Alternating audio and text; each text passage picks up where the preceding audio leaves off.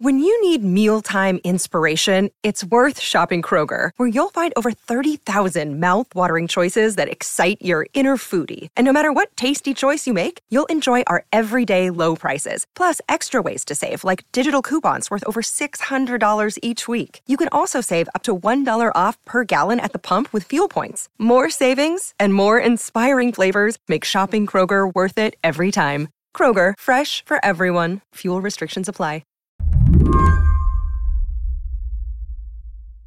Lemuel Coker got his membership to One Medical through work.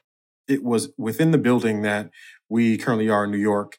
His job at Google paid the membership fee, and he had access to the company's roster of primary care doctors, in person clinics, and telehealth. And uh, they had ample amounts of appointment times and, frankly, a variety, a, a diversity of doctors available um and you know as african american you know that's that's important to find doctors that you think uh, can service your all needs Later, when his wife got pregnant, it was incredibly convenient. it was great to have the virtual appointments where you could just call them up the nurse at any point in time and they can handle it so it's been it's been a great service and i found great value from it Now, with the news that Amazon is buying One Medical, Lemuel is trying to think through whether he'll stay as a patient. On the one hand, he's really liked the care. On the other, Lemuel works in tech and he understands the value of consumer data. And when that's healthcare data, it gives him some pause. Amazon has a lot of different personalized data about a lot of different people. You know, what does that mean for privacy in the future? You know, will they will they be able to suggest things that I'm not comfortable with them suggesting um, publicly? Um, and that's that's the thing that worries me the most. And you know, I, I can't say Amazon has had the, the best track record for that stuff. So, I think that's something to worry about. Today on the show, Amazon's bid to buy One Medical. Will it create a seamless experience for patients, or is it a data disaster waiting to happen? I'm Lizzie O'Leary, and you're listening to What Next TBD, a show about technology, power, and how the future will be determined. Stick around.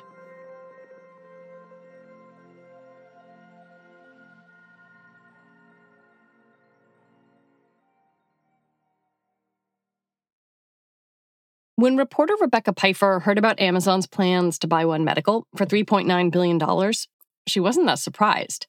Rebecca covers health tech for Healthcare Dive, and Amazon has been trying to get into the healthcare sector for years. I feel like every time Amazon does anything in the healthcare space, people are like, this is just the beginning of their ambitions. And it's it's probably true. But also I think it's good to sort of uh, manage expectations in a bit in that what they've when they've tried to be um, or when they've said they're going to be incredibly disruptive in the space before, those efforts have fizzled out.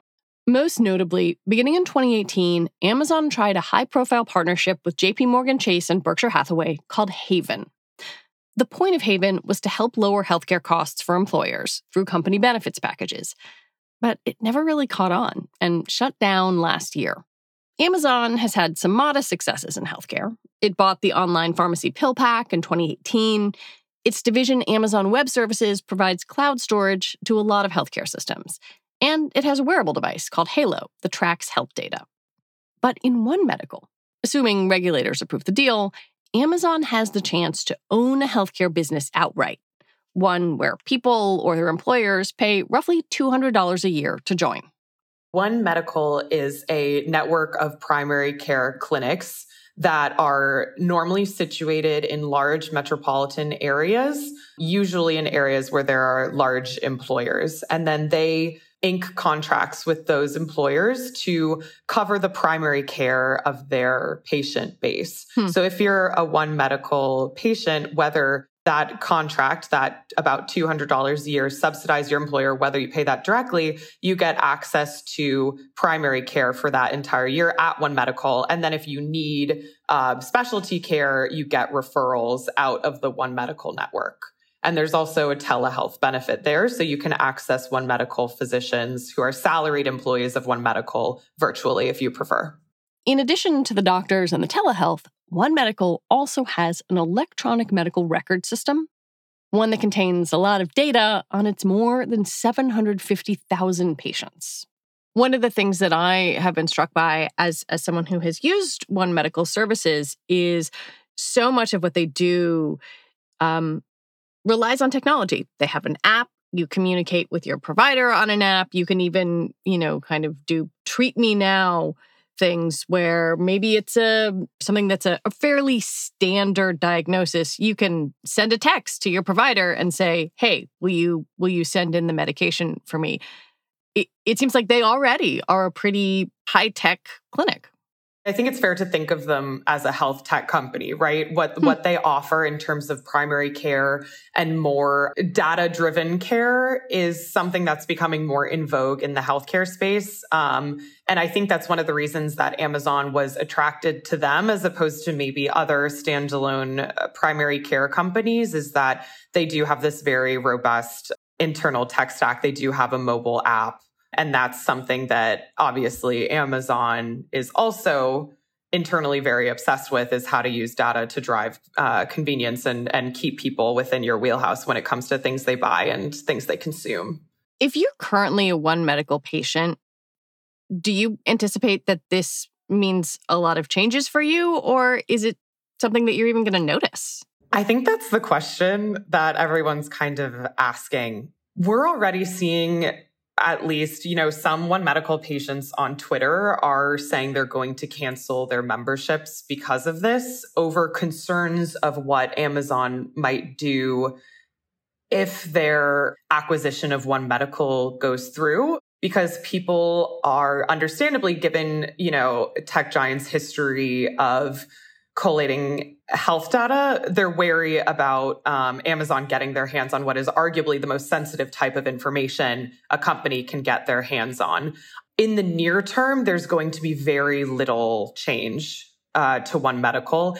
Amazon has said that they plan to keep One Medical operating as an independent entity in the near term, obviously, uh, until the deal closes. And then they want to sort of integrate it in with their existing healthcare offerings. It kind of remains to be seen whether there's going to be any disruption in terms of the business model or whether Amazon's just going to say, hey, we have a good thing going to here. We're just going to become an, an independent primary care operator. One Medical also has a company they recently acquired called Iora Health. What is that and what does it bring to the table? It was a really a, a pivot from One Medical's historical operating model in that historically and they don't they don't like to be called this but they were more of a concierge care provider where their clientele was comprised mostly of the healthy, wealthy, well, right? Where you were getting people who were gainfully employed at large employers who had very few complex health conditions. Um, and One Medical operated within the fee for service space, which is uh, in healthcare where you get paid based off the volume of the services you provide. Um, Iora is a very different beast. Iora is in the value based care space in Medicare. So Iora gets paid by assuming financial risk for a population of patients. So they mm. get paid a certain amount of money in the Medicare programs that they're active in to manage the care of patients. And then whatever savings they're able to eke out, they get to retain in uh, profit. The idea being that the better care you provide, the less kind of follow up your patient needs, the better you as a healthcare provider do. Exactly. Yeah, it's all about risk management.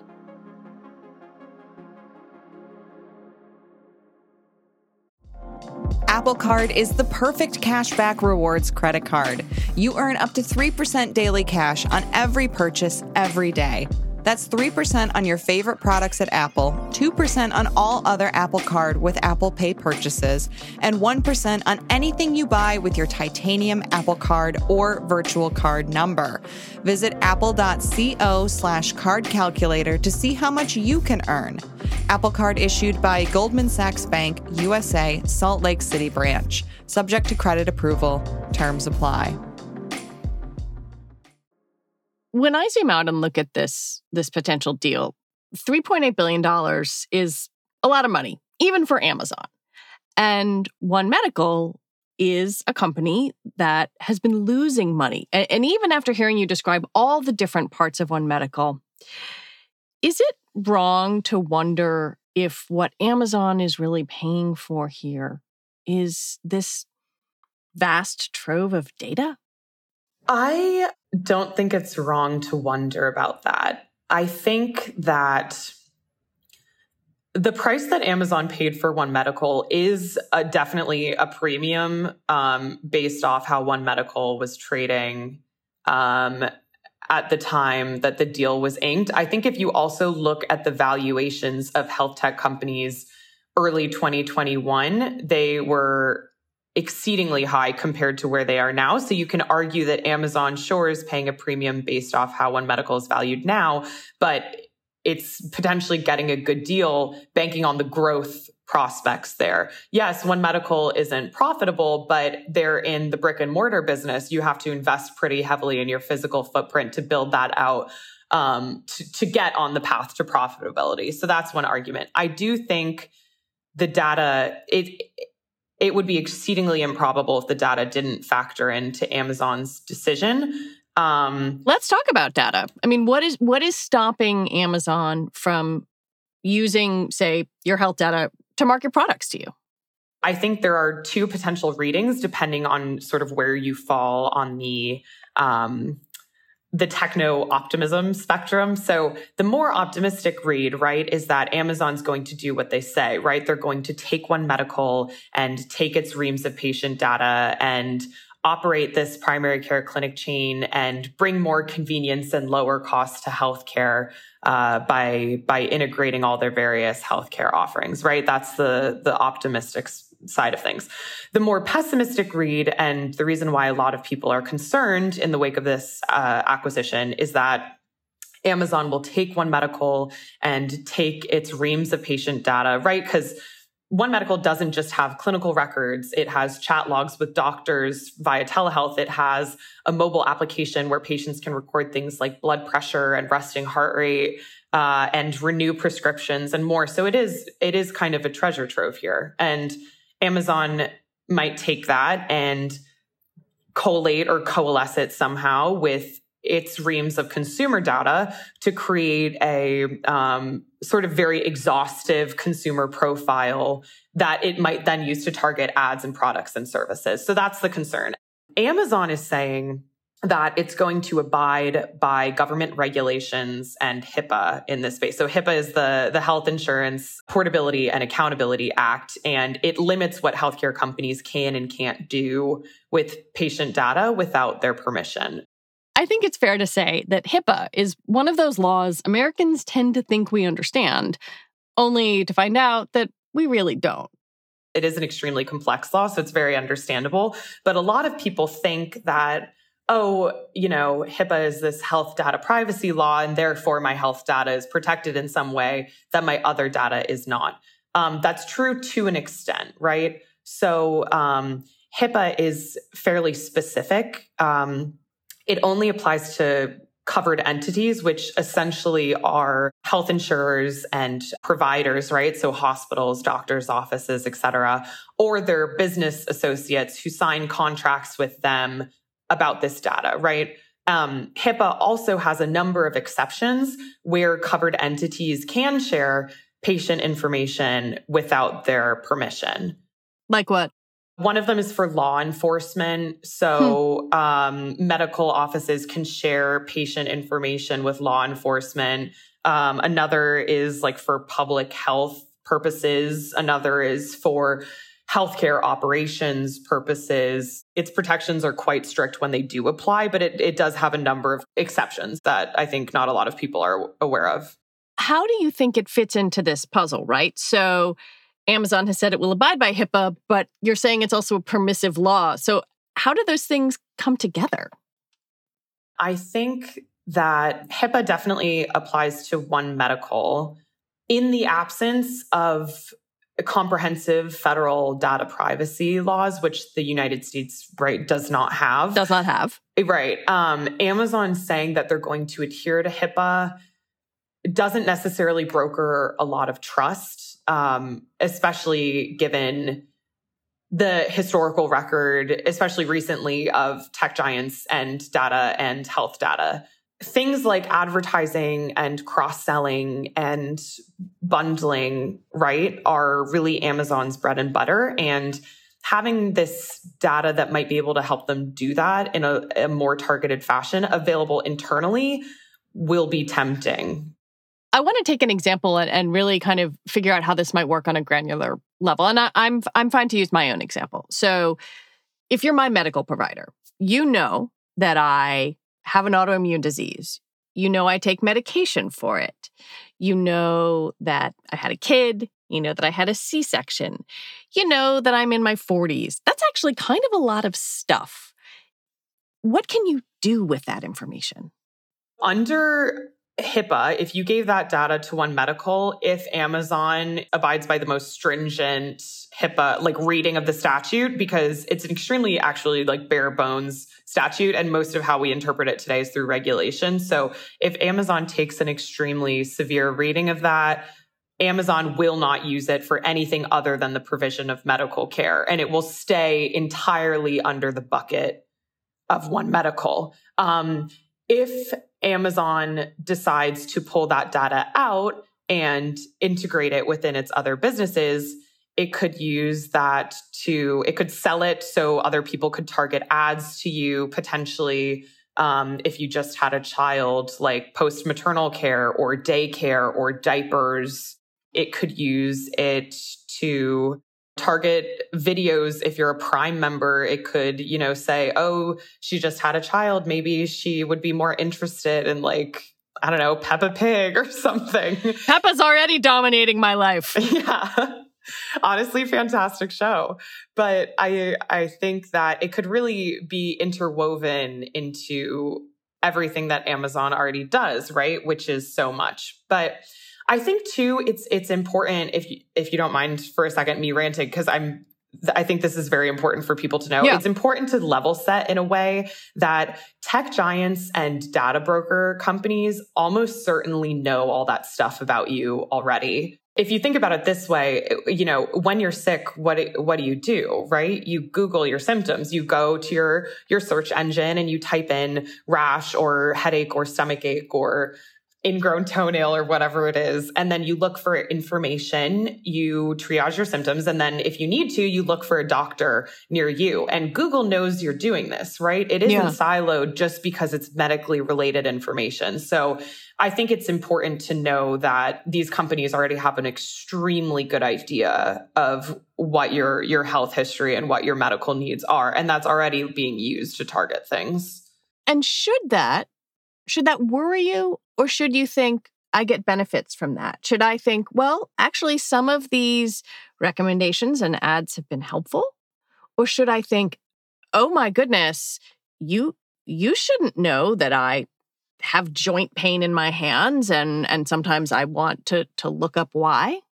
I think it really depends on how how much you care about your privacy. I think we we live in this era of big data now where all this data is being proliferated largely without our knowledge and consent as it is and there are definitive benefits and there are definitive downsides and it's it's really just how you personally view the issue. When we come back, could you really subscribe and save on healthcare?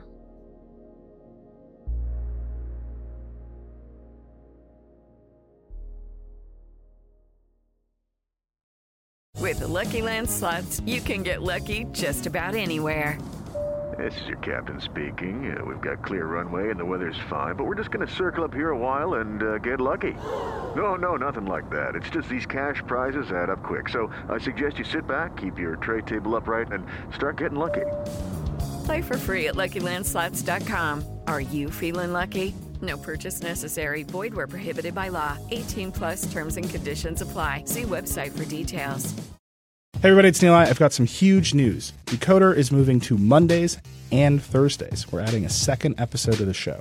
On Mondays, we'll have our classic interviews with CEOs and other troublemakers. I think we're going to have to start having conversations about how do we pay those jobs that can't be done by AI. And on Thursdays, we'll be explaining big topics in the news with Verge reporters, experts, and other friends of the show. There's a new generation of people on the internet. Google search has always sucked for them. So, you know, there's no reason for them to be loyal. They can just go to TikTok. This is going to be really fun. I'm very excited about all this. So go subscribe wherever you get your podcasts now. For years, big tech companies have wanted to get into healthcare to, to varying degrees. It's a huge portion of our economy. It's 19%. We spend a lot of money on healthcare. We argue about it a lot in this country. And I just wonder if there's any real chance that this is going to be different. Is this actual quote unquote disruption? Or is this just sort of like yet another stab at the apple?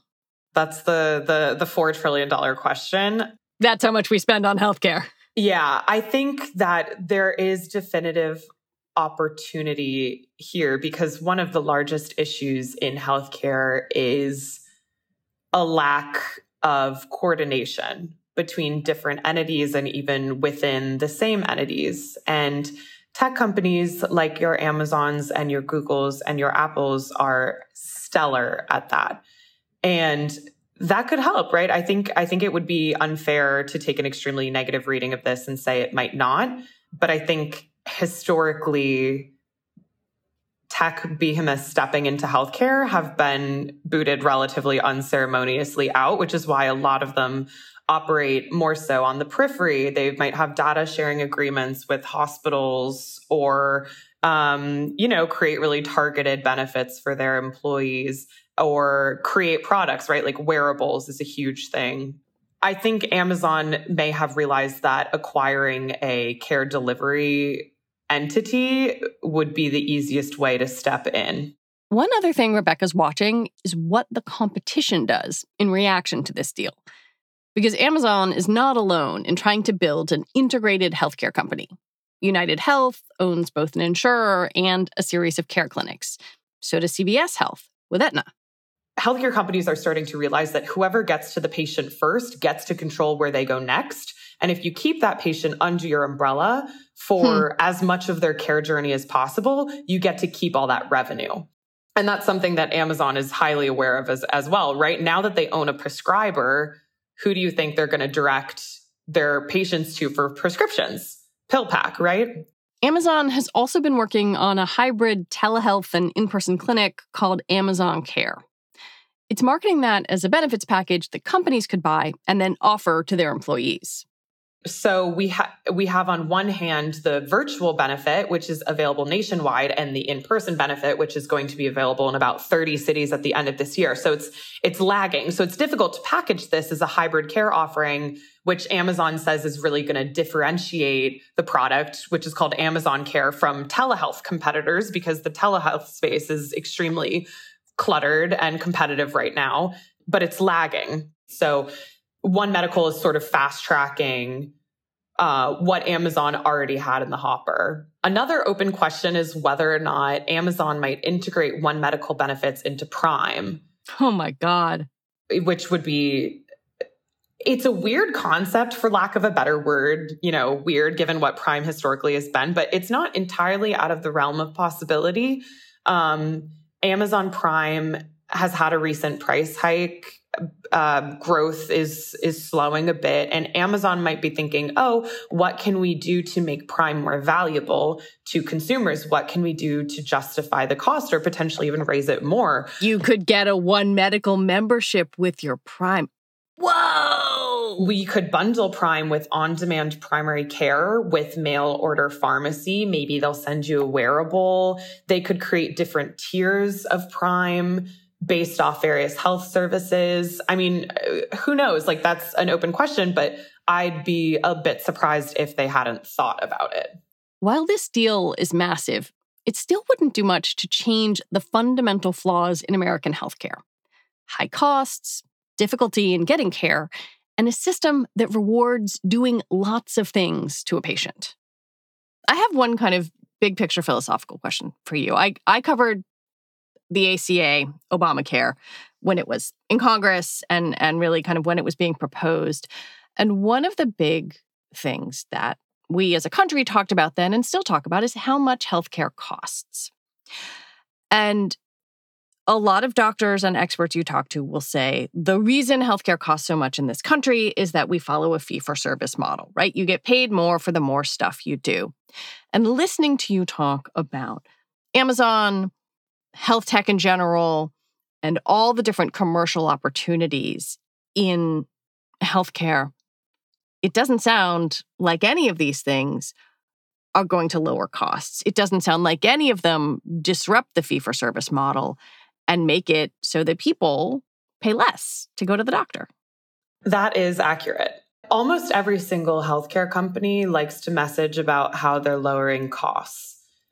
One Medical specifically has some data around this where I think they say that they were able to maybe it's like have pri- like primary care costs for employers or something like that through a flat fee. So through saying this is how much you're going to pay for a year on primary care, that doesn't necessarily mean employees' specialty care costs will go down. There is a fair amount of information and a fair amount of studies that have shown that expanding access to primary care does lower costs in the long run. Because you get care early before something's a crisis. Exactly. If I have a, a, headache and I go to my primary care physician, they can look at that and see if it might become a bigger problem down the line. Maybe it's just a little headache, or maybe it's symptomatic of something larger. And the earlier you catch those things, generally, the cheaper that entire continuum of care is for the entire system. And the better it is for the patient, right? Because you prevent worse health outcomes, you prevent mortality, you prevent complications. Um, you keep them out of the hospital, right? So the more we can keep patients out of the hospital, the cheaper costs generally will be in a fee for service ecosystem. So primary care has a lot of potential to help with that. The United States has chronically underfunded its primary care infrastructure. Um, many regions of the US don't have, especially rural regions, don't have access to primary care within a, a, a, reasonable distance from their home, which is a huge problem. It exacerbates existing health disparities. Um, it disproportionately hits low income communities, Black and Hispanic communities, rural communities. Um, so, increasing the primary care sort of net under these patients pretty much everyone agrees would be a good thing. Amazon One Medical in the near term is not going to do that. Um, One Medical, like we've discussed, now has a more diverse patient population, but historically has treated healthier people. Um, and the people who have access to its more convenient benefits are employed and usually live in areas of higher socioeconomic stability. This deal has potential maybe to help lower costs, but for a subset of the population that does not need it as much as others. Rebecca Pifer, thank you so much for your reporting and for your time today. Thank you for having me.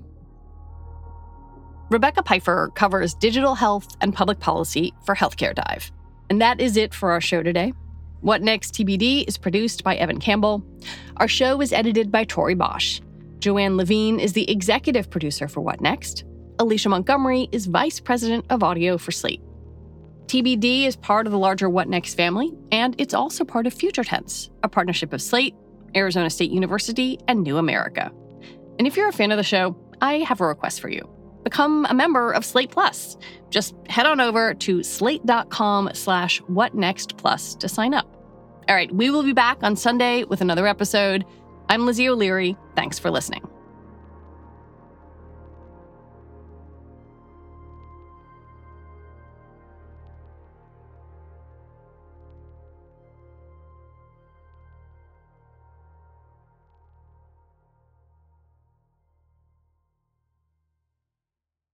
Hello, it is Ryan, and we could all use an extra bright spot in our day, couldn't we? Just to make up for things like sitting in traffic, doing the dishes, counting your steps, you know, all the mundane stuff. That is why I'm such a big fan of Chumba Casino. Chumba Casino has all your favorite social casino style games that you can play for free anytime, anywhere with daily bonuses. That should brighten your day a little.